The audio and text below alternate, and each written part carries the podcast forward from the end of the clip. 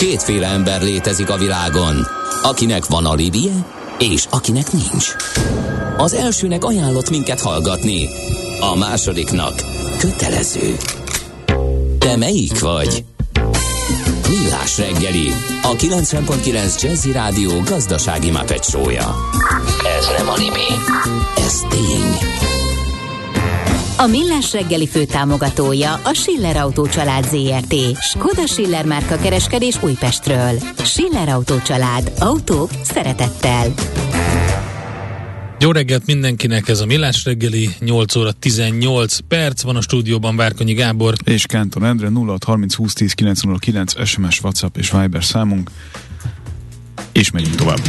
Budapest legfrissebb közlekedési hírei, itt a 90.9 jazz Hát Budapesten most szerencsére nem látok balesetet. A Bajcsi Zsilinszki úton van az Arany János utcánál egy sávlezárás, egy sáv járható a nyugati tér felé burkolatjavítás miatt. És az 51-es főúton volt egy baleset, két személyautó karambolózott a 67-es kilométernél, ott a félútpályát lezárták. Ezt láttam legfrissebbet. Én pedig kaptam egy olyat, hogy mérnek Szentendrén a kínai üzlet előtt Pest felé. Az erős koncentrációnak sokszor az a következménye, hogy az ember könnyen elfelejti a már befejezett dolgokat. Millás reggeli. Na hát nézzük meg azt, hogy ez a gamer laptopot mindenkinek munka című beszélgetés egyáltalán miről szól. Például arról, hogy hogy néz ki a laptop és a PC piac, de hogy miért indultunk a gamer laptopoktól. A gamer gépeket egyre többen használják munkára egy átlagos napon, amikor nem játszanak. Egy sokoldalúbb, kompaktabb, letisztultabb, és hát ugye jobb teljesítmény és üzemidő arányra van szükség, és talán ez az a, a, ezek azok a, az okok, amiért ezt választják. Győri Attilával beszélgetünk, az Asus Magyarország country managerével. Jó reggelt kívánunk! Jó reggelt!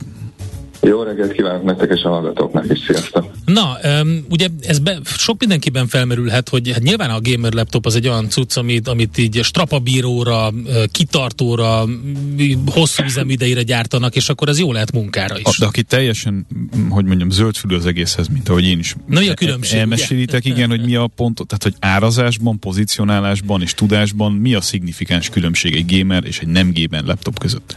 Uh, Oké. Okay. Uh, a, a, a gamer laptopok uh, kategóriájának, hogyha most valóban uh, gamer felhasználásról beszélünk, akkor azt gondolom, hogy, hogy az egyik, egyik alapkövet természetesen a teljesítmény. Miért? Hiszen ezek a, ezek a programok, játékok, amiket ugye a gamerek futtatnak a, az eszközeiken, ezek azért eléggé, hogy mondjam, teljesítményigényesek, nem tudom máshogy mondani. Ehhez nyilvánvalóan megfelelő processzorra van szükség, megfelelő videókártyára van szükség, megfelelő memóriára, lehetőleg egy kifejezetten gyors írás-olvasási sebességgel rendelkező SSD-re.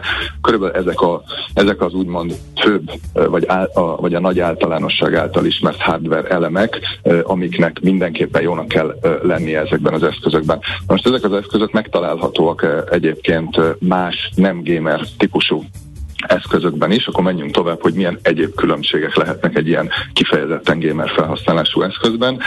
Különbség lehet még például a panel.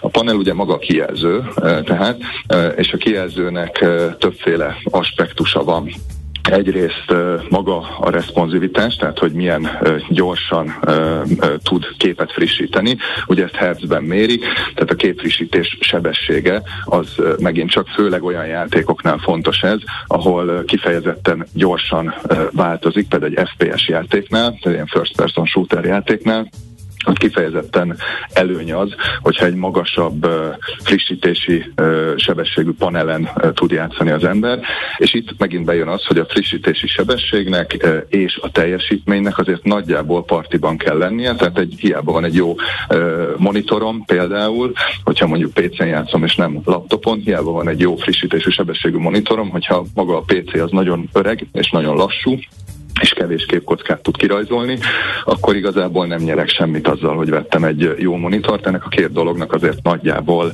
mondjuk úgy, hogy szinkronba kell lennie, de inkább a hardvernek kell túl teljesíteni a kijelzőnek a frissítési teljesítményét.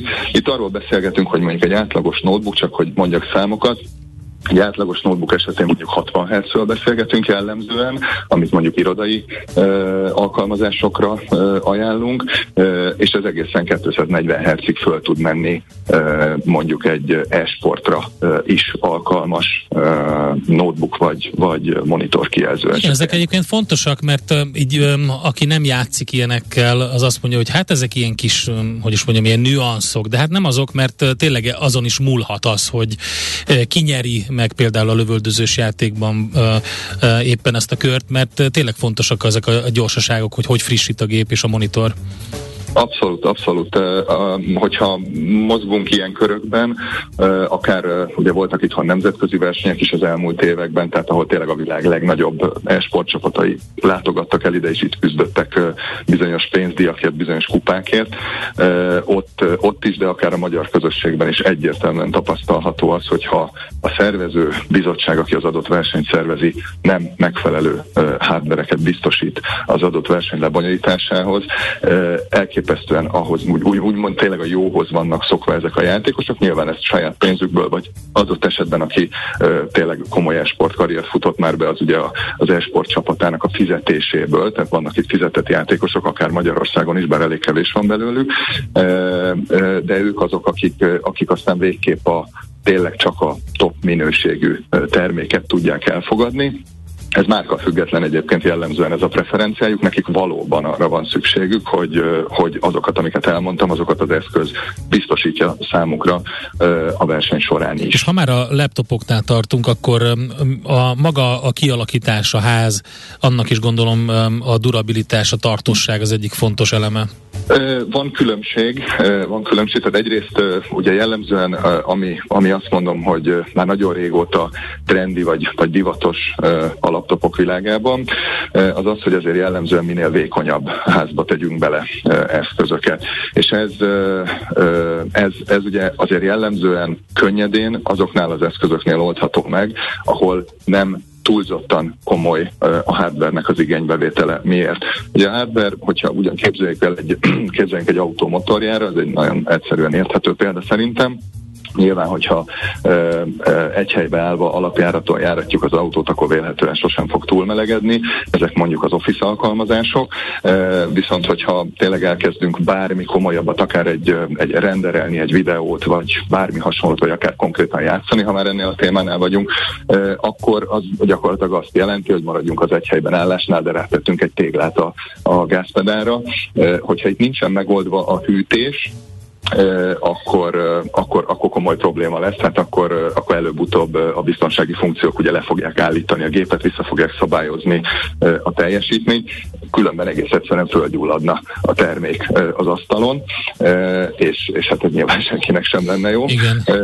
Itt a, külön, a fő különbség, amit, amit érdemes lehet keresni, ezt nagyon kevés kereskedő az, aki, aki sőt szerintem talán, talán csak az ilyen szakmai boltok azok, akik meg tudják mondani ezt a, ezt a különbséget, mert jellemzően webben nem találom én magam se, hogy melyek azok a termékek, amikben kétkörös hűtés van. A mhm. kétkörös hűtés az ugye egyszerűen azt jelenti, hogy nem egy ventilátor dolgozik a gépnek a valamelyik oldalán, és tolja ki a meleg levegőt és szívja be a a környezetből az úgymond friss levegőt, tehát a szobahőmérsékletűt, és ezzel hűti gyakorlatilag a gépet, hanem kettő ilyen van. Nyilván mind a kettőhöz megfelelő anyagokon keresztül ugye a, a hőt direktbe oda vezetik a különböző komponensekről, és ezáltal hatékonyabb lesz egy ilyen terméknek a hűtése. A piac egyébként hogy áll most? Kik azok, akik, akik piacvezetők ezen a területen? Magán a gameren belül? Igen, hát ugye akik ezt képesek ugye világszinten. Hát, vagy, vagy van-e olyan gyártó, aki csak gamer laptopot csinál? Igen, például. Én azt mondom, hogy az én tudomásom szerint olyan, aki csak azt csinál, olyan nincsen. Van, aki jobban fókuszál erre a területre, és nem is a világpiaci dolgokat mondanám én inkább a magam részéről, mert, mert azt gondolom, hogy, hogy mi ugye a magyar piacot képviseljük, tehát, tehát nekünk inkább az a fontos, hogy itthon mi a helyzet. Itthon azért nyilván nem szerencsére, hanem rengeteg munkával, de a helyzet az, hogy nagy általánosságban, hogyha mondjuk ezen az éven végignézek, akkor a piackutatások szerint minden második gamer kategóriájú notebook az Asus notebook, tehát ez vagy a sima Asus gamer notebook, vagy pedig a ROG családba tartozó valamely termékünk, ami, ami tényleg egy nagyon-nagyon kiemelkedő eredmény világszinten is egyébként, tehát nagyon kevés ország van, aki ehhez a, ehhez a szinthez közel tud kerülni. Itt azért arra kell gondolni, hogy ezeket az eszközöket, ahogy te is a bevezetőben mondtad, nem kizárólag uh, uh, játékra vagy ilyen jellegű felhasználásra veszik. Tehát rengeteg grafikus van, aki lehet, hogy nem játszik soha életében, lehet, hogy egy darab játékot nem indított el, de ettől függetlenül a grafikai teljesítmény miatt, vagy a kijelző minősége miatt, mondjuk teszem azt, OLED kijelző van a gépbe, ezt a szót ezt nyilván ismerjük már a tévék világából, tehát nagyon nem kell bemutatni, hogy milyen előnyei lehetnek egy, egy OLED-es terméknek egy sima LED-es termékhez képest de például a színhűség, ami ugye egy grafikusnak kifejezetten fontos, de megvan mellette ugye az, a, az, a, az az erő, amivel mondjuk egy renderelést, Photoshop, stb. egyéb ilyen jellegű grafikai munkákat remekül el lehet végezni.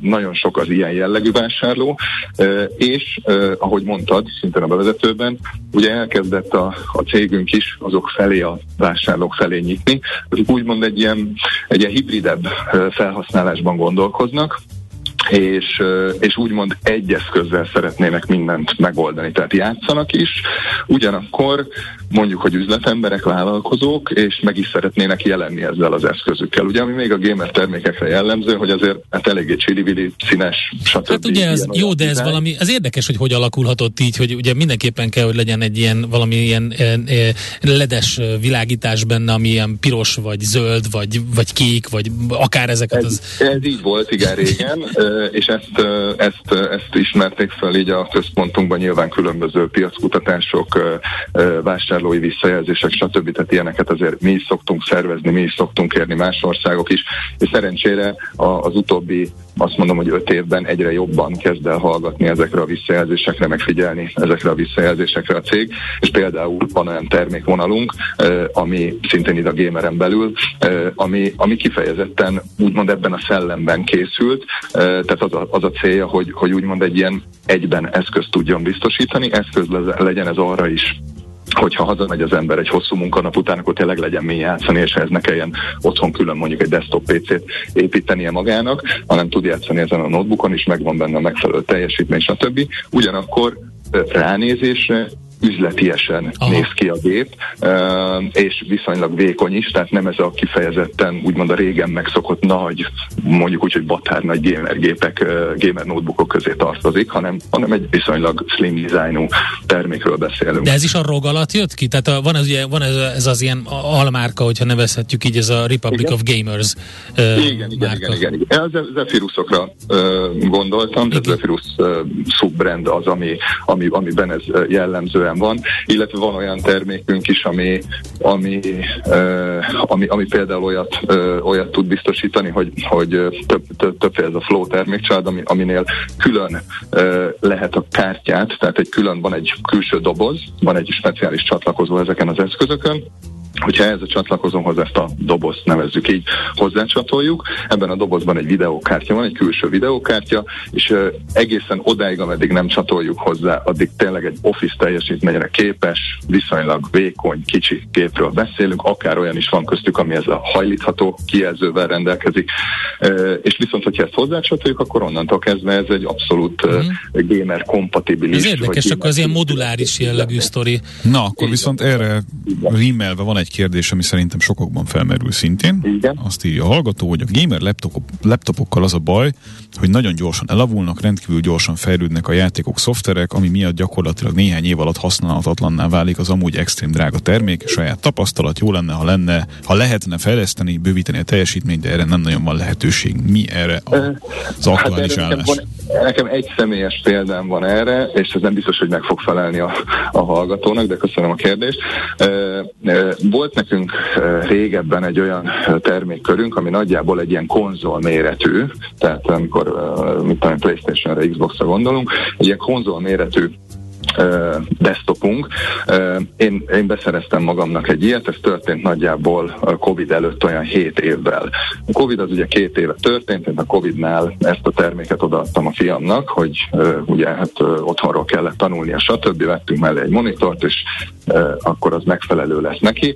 Na most attól függ, hogy a kedves felhasználó mit akar, nyilván a Fortnite, amivel a fiam például játszik, nem a leg, hogy mondjam, erőforrás igényesebb, leg, leg igényesebb játék, de azért nem is, a, nem is, nem is, egy leg, nem is a leggyengébb, tehát nem, nem egy passziánszról beszélgetünk. És ő ugye hát két éve, hogyha jól számolok, akkor nála van a gép. Összesen egyszer járt szervizbe, akkor is én vittem be, mégpedig azért vittem be, hogy mielőtt odaadtam a gyereknek, újra, telepített, újra akartam telepíteni a gépet, és az újrapasztázásokat, illetve a takarítást csinálja meg a szerviz, tehát fújja ki belőle a 7 év alatt bele rakódott port, stb. Ezt a fiam azóta is használja, tehát én azt gondolom, nekem ez tényleg egy személyes, én ezt nagyon sokszor el szoktam mondani, mert ez nem egy marketing szöveg, hanem ez tényleg egy személyes tapasztalás.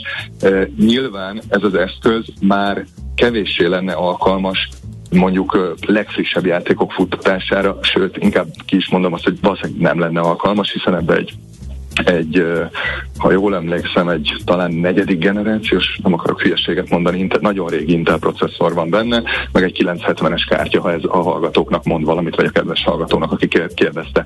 Tehát tényleg egy nem egy mai termékről beszélünk, de azt azért nem lehet mondani, hogy teljesen használhatatlanná válna egy termék. De egyébként abban igaza van, de ez nem, én azt gondolom, hogy nem csak a gamer gépekre igaz, tehát hogyha mondjuk ilyen mobil workstation beszélgetünk, ahol ahol mondjuk tervezőirodák használnak ilyen eszközöket, ez már nem a gamer kategória, ez még a, a fölött van, ez egy úgymond következő szint teljesítményben másfajta uh, igény uh, vagy felhasználás van ezeknél a, a termékeknél.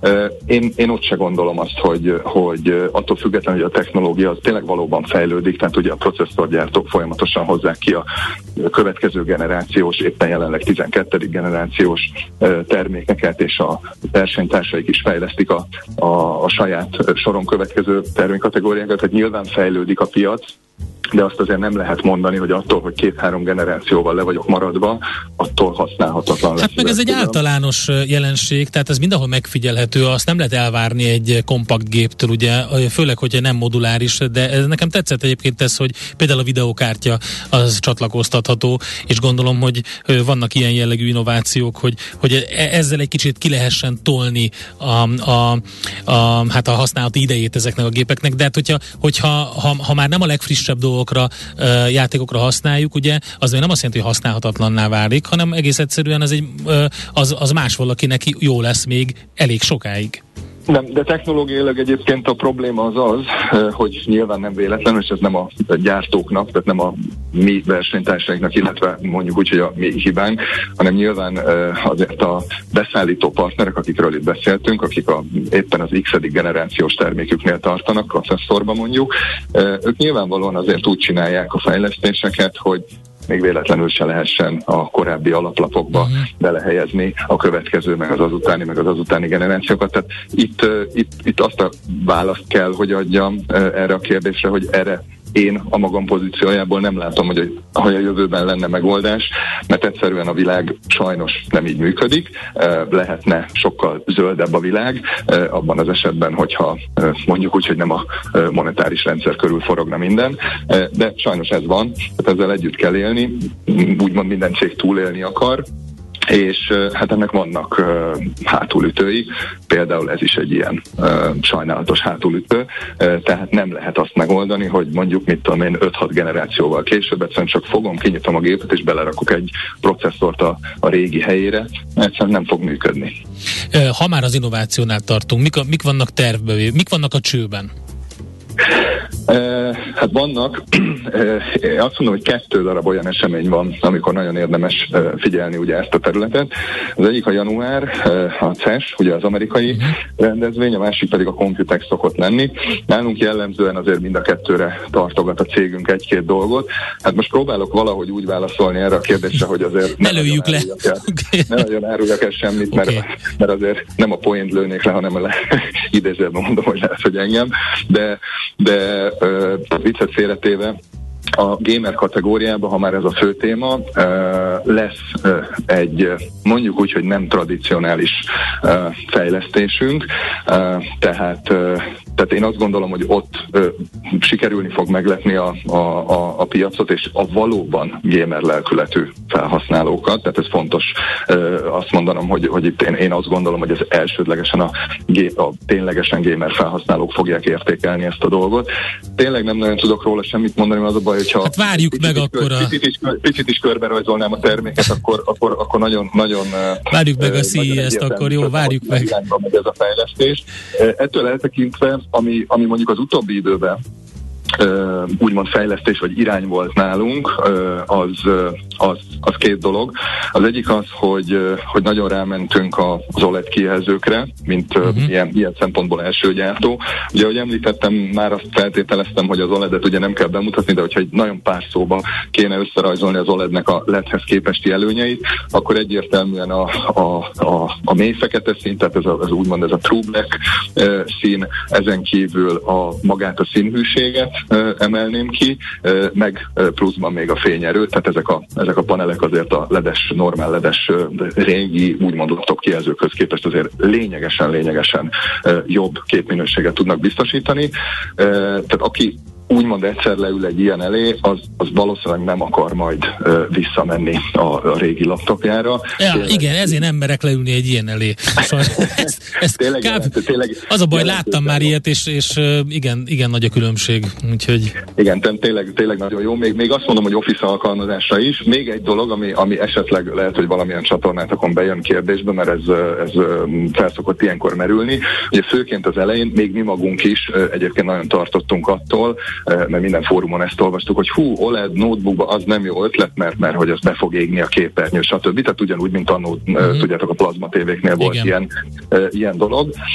És a, a, nem tudom pontosan elmagyarázni a technológiát, de talán, talán annyira nem is lényeges a technikai háttér, de a lényeg az, hogy forgalmazzuk ezeket a termékeket úgy másfél éve emlékeim szerint különböző termékkategóriákba. És a, a félelem az tényleg jogos, mert ugye itt nem, jel, nem feltétlenül az a jellemző filmet nézünk rajta, stb., ahol ugye az összes pixel folyamatosan változik, mozog, stb., mint a, régi, a régi technológiáknál, hanem, hanem itt az a, az a lényeg, hogy ugye sok esetben egy Outlookot, egy, egy, egy Office alkalmazást, egy prezentációt nézünk, sok percen keresztül, tehát valós félelem lehetett az, hogy, hogy be fog-e égni a kép, de mondom, másfél éve forgalmazzuk ezeket, eladtunk több tízezer ilyen eszközt csak Magyarországon, világszinten meg fogalmam sincs, hogy mennyit, és egyetlen egy ilyen szerviz problémával nem találkoztunk, hogy konkrétan beégésre lett volna panasz felhasználó részéről. Valahogy úgy van ez megoldva egyébként, hogy ilyen mikromozgásokat nem tudom ennél egyszerűbben kifejezni, építenek be, tehát hogy nem, nem egy pontban világít folyamatosan, nem az van, hogy mondjuk van egy LED pötty, hogy így fogalmazzak, és akkor az világít, hanem, hanem minimálisan egy ilyen szemnek észrevehetetlen minimál eltolásokat csinál mesterségesen a, a, a vezérlés a számítógépben, és, és így működik ez a történet, hogy a beégés az ne tudjon megvalósulni, akkor sem, hogyha egy, egy darab Excel tábla van nyitva egész nap. Hát az biztos, hogy egy csomó érdekesség lesz, hogy fog, fogjuk figyelni a Las Vegas-i nagy eseményt is, mert az, a, ami most közelebb van hozzánk. Attila, neked köszönjük szépen köszönjük. ezeket az infókat, és köszönjük jó szépen. munkát kívánunk. Szép Köszönöm napot. nektek is, és a hallgatóknak is. Sziasztok! Győri Attilával beszélgettünk, az Ázus Magyarország country managerével. Hát ez meg mi? Jé, egy okos morzsa. A rovat támogatója az irodai, kereskedelmi és logisztikai ingatlanokra, valamint befektetésmenedzsmentre specializálódott Jones Lang LaSalle Kft. Noha az ESG valójában jóval többet jelent, mint energiahatékonyságot, a jelenlegi körülmények között messze ez a kategória heterogén szempontrendszerében a leghangsúlyosabb faktor. Mivel ez az éroemissziós stratégiájukat már megfogalmazó és annak megvalósítását meg is kezdő cégeknél eddig is fókuszban volt, ezek most komoly versenyelőnyben lesznek az ezen a téren lemaradókkal szemben. A rovat támogatója az irodai, kereskedelmi és logisztikai ingatlanokra, valamint befektetésmenedzsmentre specializálódott JLL tanácsadó cég. Aranyköpés a millás reggeliben. mindenre van egy idézetünk. Ez megspórolja az eredeti gondolatokat. De nem mind arany, ami fényli. Lehet kedvező körülmények közt gyémánt is. Egyszer felajánlottak egy villát Hollywoodban, hogy költözzek oda. Visszautasítottam. Én Olaszországban szeretek élni. Mondta Ennio Morricone 1928-ban született ezen a napon, de tényleg azt akarták, hogy utána néztem a sztorinak, hogy menjen már oda, közel van, akkor ott egy csomó zenét tud írni, meg minden, de nem. Tehát miért menne egy nem, olasz egy nem másik Hollywoodban országban? szeretne. Ott van minden. Tudod, hogy miért szeretne Olaszországban élni? Na, Mert ott Ennio, Ennio. Úgyhogy Ennio Morricone. napi ökölcsapás Ugye? az agynak. Egy ökölcsapás és sújtás. 1928-ban ezen a napon született. Aranyköpés hangzott el a millás reggeliben. Ne feledd, tanulni ezüst, megjegyezni arany. A műszer neked egy fal, a sebesség egy váltó, a garázs egy szentély. Zavar, ha valaki elbetűvel mondja a rükvercet. Mindent akarsz tudni az autóvilágából? Akkor neked való a millás reggeli autós rovata. Futómű. Autóipari hírek, eladások, új modellek, autós élet. Kressz. Nagyon érdekes dolgok történnek Európában az autóiparban. Annyira nagyon érdekes dolgok, hogy gyakorlatilag egy órát lehetne arra szánni, hogy milyen politikai mozgások és milyen hátraarcok, vagy belengedett hátraarcok vannak szabályozások kapcsán. Mert Hát egyfelől ugye látva, hogy mennyire átpolitizált téma ez, pont a Politico magazinnak nyilatkozott két fontos ember az európai politikában, az egyik Macron, uh-huh. a másik meg Thierry Breton, aki ugye egy Európai Uniós biztos, és mind a kettő egy kicsit abba az irányba próbálta hangolni a közvéleményt, hogy azért lehet, hogy egy kicsit túltolták a bringát itt az elmúlt években. mi, milyen szempontból? Olyan szempontból, hogy, hogy azért az európai autóipar ezekkel a, az önként vállalt szabályozásokkal, amivel az Európai Unió zöldebb akar lenni, mint a világ többi része, vagy legalábbis van egy elképzelése arról, hogy hogyan lehetne zöldebbnek lenni. Uh-huh. Ezzel nyilván egyfajta hátrányba kerülünk, ami hosszú távon sok munkahelyet és sok problémát fog okozni. A, a Macron féle ö, felvetés az arról szólt, hogy ha világosan látszik az, hogy két nagyhatalom között örlődve, két nagyhatalom protekcionista gazdaságát figyelve, és kereskedelmi, kibontakozó kereskedelmi háborúját figyelve mi nem teszünk semmit annak érdekében, hogy megvédjük a saját autóiparunkat, akkor baj lesz. Tehát ez Kína és az Egyesült. Államok, és közötte szét örlődik, elporlad az Európai Uniós, vagy európai autógyártás. Így van. Ez kevésbé technológiai kérdés Macron részéről, tehát nem annyira azt fejtegette, hogy, hogy most akkor merre menjünk tovább megkötések kapcsán, hanem inkább arról beszélt, hogy ha, ha durva védővámokkal bástyázzák körül a két nagy autópiacot, uh-huh. és mi nem teszünk cserében semmit, sőt, még ilyen szempontból ugye komoly diktátumokat helyezünk a saját autóiparunk elé annak kapcsán, hogy mit kéne elérni és mennyi idő alatt, hát akkor gyorsan a kerekek Na jó, de ezt most, kerülünk. most oké, okay, hogy ezt mondja Macron, de hát ezt um, tíz évvel ezelőtt kellett volna mondani, vagy 15-tel, hogy ahol elindultak ezek a folyamatok, és ő is um, De legalább hozzá, most hozzátette a saját. Jó, hát most mondja, de egyébként a franciáknak um, komoly piac volt Kína meg, meg az Egyesült Államok? Szerintem most már a... a és Vagy mindjárt, inkább, a németeknek. mindjárt ráfűzöm a következő hírt, hogy szerintem most már inkább ott tartunk, hogy nagyon komoly probléma kezd lenni, hogyha minket ezek lerohannak, főleg a kínaiak. És ugye ebbe az irányba tendálnak a dolgok alapvetően. Thierry Breton egyébként pedig arról beszélt, ez is marha érdekes, hogy miközben ugye mostanában fogadták el a 2035-ös uh, tiltását a belső égési motoros autóknak, pontosabban uh-huh. azoknak az autóknak, amelyek menet közben széndiokszidot bocsátanak ki. Arról beszélt uh, a belső piacokért felelős biztosa az Európai Uniónak, hogy hát mégiscsak 600 ezer uh, munkahely forog veszélyben, abból a 14-15 millióból, ami az európai autóiparban van, és hogy van itt egy komoly kialakuló félben lévő nyersanyag függőség Kínától, uh-huh. erről is ugye sokat beszéltünk, és 2026 ugye az a az a kitétele ennek a törvénynek, hogy négy év múlva újra meg kell vizsgálni, hogy az aktuális helyzet szerint tarthatóak ezek a feltételek vagy sem, és hogy négy év múlva szerinte, de lehet, hogy már hamarabb is, és mindezt egy hónapon belül ahhoz képest, hogy elfogadták a 2035-ös uh-huh. klauzulát. Szóval tabuk nélkül kellene tudni irányt módosítani az Európai Unió területén belül, ami a hajtásoknak a megítélését illeti. Vagyis?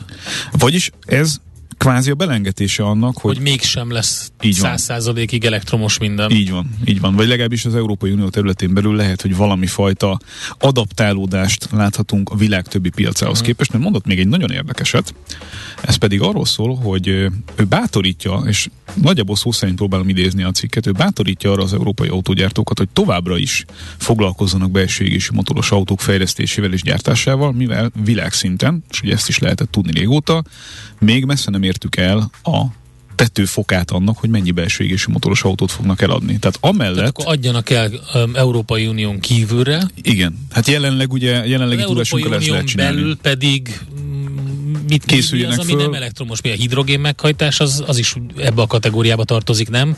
Tehát egy nagy csomagba. A, a hidrogén is egy olyan uh, történet, ami ugye menet közben széndiokszidot ilyen értelemben nem bocsát ki. Hogyha... Értem csak, hogy azt is inkább ide ehhez soroljuk. Nem? Igen, Tehát és akkor... Itt, itt most éles, élesen ugyan elválasztva, hogy belső égésű és nem belső égésű. Bár a belső égésűvel is lehet, tehát belső égésűt is lehet hidrogénnel üzemeltetni, tehát hogy ez is egy kicsit ilyen... Aha. Mert az azért érdekes, mert lehet, hogy én, ez ezt jelenti nekem, ez, ez volt a... Vagy, vagy e- erőteljesebben szintetikus a... üzemanyag, azt se felejtsük Aha, el. Az egy nagyon érdekes Na, kérdés, érdekes. hogy a szintetikus üzemanyag ügyet, azt hogyan fogják definiálni, definiálni a jövőben, mert hogy jelenleg a szintetikus üzemanyaggal uh, kapcsolatosan az az álláspont, hogy ezt az erőforrást inkább olyan jellegű uh, dolgok meghajtására kéne uh, elkülöníteni, mint amilyen a, a tankerhajók, vagy a repülőgépek, tehát olyan helyek, ahol, vagy olyan, olyan típusú járművek, ahol nehezebben lehet megvalósítani mondjuk az akkumulátoros átállást. Ez az az érv, amit alapvetően az elektromos autózás kapcsán az elektromos autózást erősen támogatók felszoktak hozni, hogy ne az autókra pazaroljuk idézőjelben a szintetikus üzemanyagot, mert nyilván az is egy nagyon energiaintenzíven előállítható e, jószág ilyen szempontból, szóval tény is való, hogy, hogy nem arra van eredendően kitalálva, meg nem arra tették bele azt a kitételt, hogy adott esetben szintetikus üzemanyag még benne lehet a jövőben a hajtás mixben, hogy ezzel a belső égésűt tovább éltessük, hanem inkább azt a formulát találták ki erre, hogy mivel rengeteg autó van a világon, és mivel ugye az Európai Unió területén belül is az állomány az sok, tehát 100 milliós nagyságrendű autóról beszélünk itt, ezekkel valamit kezdeni kell klímasemlegesség szempontjából, és ilyen értelemben a foszilistól való elmozdulás a, akár a szintetikus üzemanyagok irányába, az környezetvédelmi szempontból egy üdvözlendő elképzelés. Na most ezt keretezzen még hoztam itt neked Na. és a hallgatóknak két olyan hírt, ami ezeket a mozgásokat és, és tendenciákat egy kicsit árnyalja. Az egyik, az a Renault-val kapcsolatos hír. Ugye beszéltünk arról korábban, hogy a Renault egy nagyon átfogó reform alatt áll, és nem nagyon van olyan szeglete és része ennek az autógyártónak, ami ne lenne e, megkérdőjelezve, újra gondolva, e, átszervezve, reorganizálva. Ennek az egyik része az, hogy markánsan elkülönítik egymástól a régi és az új technológiát abban az értelemben, hogy létrehoznak a Gilivel egy olyan vegyes uh-huh. vállalatot, amely 50-50 százalékos tulajdonrészsel fog bírni, tehát a kínaiak és a franciák vegyesen egyenlő partnerek lesznek ebben a, ebben a cégben. 19 ezer alkalmazottról beszélünk ennél a cégnél, 17 hajtáslánccal foglalkozó gyáregysége lesz globálisan, és három nagy K plusz F bocsánat, három nagy K plusz F részlege, és 5 milliós kapacitással bírnak belső égésű és hibrid hajtásláncok kapcsán. És ez az 5 milliós kapacitás, és ez a kiszervezése és külön szerepeltetése a tőzsdén, valamint az, hogy ebben egyébként a Nissan, mint, mint mondhatni most már természetes szövetségese a Renault-nak nem szerepel, ez egy nagyon érdekes kérdés, mert a Nissannal viszont egy olyan részleget hoznak létre, ahol meg csak az elektromos, tehát csak az új hullámos hajtás technológiákkal foglalkoznak, abban meg a kínaiak nincsenek benne. Aha. Van egy ilyen feszültség is egyébként ebből, hogy a, a japánok nem nagyon szeretnék, hogy bármifajta belségési tudás, akár még a Nissan irányából bújtatottan, de valahogy ebben a vegyes vállalatban ott landoljon majd hát a kínaiaknál. De hogy, hogy nem szeretnék? Hát ez most Hát azért, mert, mert az mégiscsak az ő szellemi tulajdonok, és ennek az elkülönítését hát próbálják A mai világ arról szól, hogy a minden open source, a szellemi tulajdon ott van kint, és nem az a lényeg, hanem az összes többi dolog, amit mögé tudsz rakni. Ebben is lehet valami. Ami viszont nagyon érdekes, hogy az 5 milliós kapacitás az determinálja ezt a céget arra, hogy külső beszállítóként működjön mm. adott esetben olyan autógyártóknál, akik ezt az egész transformációs folyamatot um, azzal az óvatos megközelítéssel próbálják véghez vinni, hogy adott esetben mondjuk hamarabb csapnak le olyan részeket a cégeikből, amelyek ilyen jellegű technológiákkal foglalkoznak, és inkább bevásárolják olyan helyekről, akik erre szakosodnak. Uh-huh. Magyarul, Igen. ha van a piacnak egy olyan mozgása, hogy tovább tart a belső égésű, de ők már nem akarnak ebbe investálni, akkor lesz hova visszanyúlni, ja, hogy, hogy honnan szerezünk ilyet. Én látok ebbe egyébként üzleti racionalitást hát biztos, maximálisan. Persze, és akkor még idehozom neked a PVC-s... Várjál, várjál, mert a uh, Nissan-nal kapcsolatban akartam neked, nem, nem tudom, láttad de a filmet a Netflixen. Láttam. Láttad? Akartam mondani. Szökevény. Akartam Carlos, mondani. Carlos Gosn különös esete. Egy kicsit többet vártam egyébként nem volt a jó? film, de, de szerintem az elején nagyon jó volt. Nagyon, nagyon, nagyon két vagy Szóval a, felé, a feléig szerintem rettenetesen érdekes, mert nagyon sok olyan dolgot kibont azzal kapcsolatosan, hogy a Carlos Ghosn hogyan lett az, aki. Uh-huh. Uh, viszont azt a azt a... Azt a bőröndös jelenetet azt nem csinálták meg. Jó, hát az, igen, de az már, az már nyilván a látványos része, meg a bulvár része a dolognak. Én azt a konfliktust akartam volna egy kicsit jobban kibontva látni, ami arról szól, hogy hogyan különböztek össze ennyire mm-hmm. a mhm. japánokkal, és ezt egy kicsit ilyen szőnyeg alá söpört mm-hmm. ö, ö, drámának érzékeltem, mert hogy ezt úgy átugrottak. Tehát olyan öt percben le volt rendezve az egy órás filmből nagyjából, hogy hát igen, hát, hát igen, vannak ilyen megromlott a viszony. különbségek, meg ilyesmi. Igen, annál kicsit azért nagyobb volt a probléma, de azért a Versailles kis születésnapi bulia az elég szépen volt dokumentálva, ugye a 60. születésnapját a Versailles kastélyban sikerült összehoznia. Na, és akkor a PVC-re, PVC tanulmányra még nagyon röviden kitérve. Még egy mondat. Még ennyi időnk van. A 2025-re a PVC tanulmánya szerint az Európai Unió masszív export töblete autóból egy import. Pozícióra fog változni. Hát, ez van. Költöznek el az autógyárak big time, ahogy mondani szokás. Hát 221 ezer darabos ö, ö, mínusszal számolnak, tehát ennyivel több autót fognak behozni külföldi vagy külsős gazdasági régiókból az EU-ba, mint amennyit mi fogunk exportálni máshova. Majd mi leszünk a tervezők, és a gyártók azok meg ott lesznek. Elég drámai gyorsasággal Aha. történt mindez, mert hogy 7 évvel ezelőtt még 1,7 milliós többletünk volt Na ebben tessék. a kérdésben. Csak hát egyrészt jönnek ide a kínaiak, másrészt mi tehát a mi európai cégeink pedig viszik át a termelést Kínába, és hozzák onnan ide-vissza, főként egyébként az elektromos autókat. Na hát ez volt tehát az autós rovatunk, sok érdekesség volt benne. Egyébként, aki látta a Szökevény filmet, Carlos Ghosn különös esete, nem tudom, hogy kell mondani a nevét. Gon. Gon? Gon, az es nem kell ejteni. Carlos Gon különös esete, Fugitive angolul a Netflixen nézze meg. Nagyon izgi. Úgyhogy ez bemutatja ezt, hogy egyáltalán ezt az embert hogy tudták onnan kihozni. Úgyhogy kicsi. Úgyhogy ki... hát szóval viszonylag sokat számított. egy bőröntbe. Most lefarkolunk, de jövő héten megint indexelünk és kanyarodunk, előzünk és tolatunk a Millás reggeli autós rovatában. Futómű a világ négy keréken. A szerencse fia vagy? Esetleg a szerencse lánya? Hogy kiderüljön, másra nincs szükséged, mint a helyes válaszra. Játék következik. Minden nap így ma is kisorsolunk egy vezeték nélküli egeret, mégpedig egy MS3320 W vezeték nélküli egeret a helyes megfejtést beküldők között. A Grupa Marinában november végén megrendezendő Dell Technologies fórumot szervező Dell Technologies Magyarország Kft. jóvoltából. Mai kérdésünk a következő, mikor mutatta be a Dell a PowerEdge szerver családot? A. 1979-ben, B. 1985-ben, vagy C. 1994-ben. A helyes megfejtéseket ma délután 16 óráig várjuk a játékkukac jazzy.hu e-mail címre. Kedvezzem ma neked a szerencse!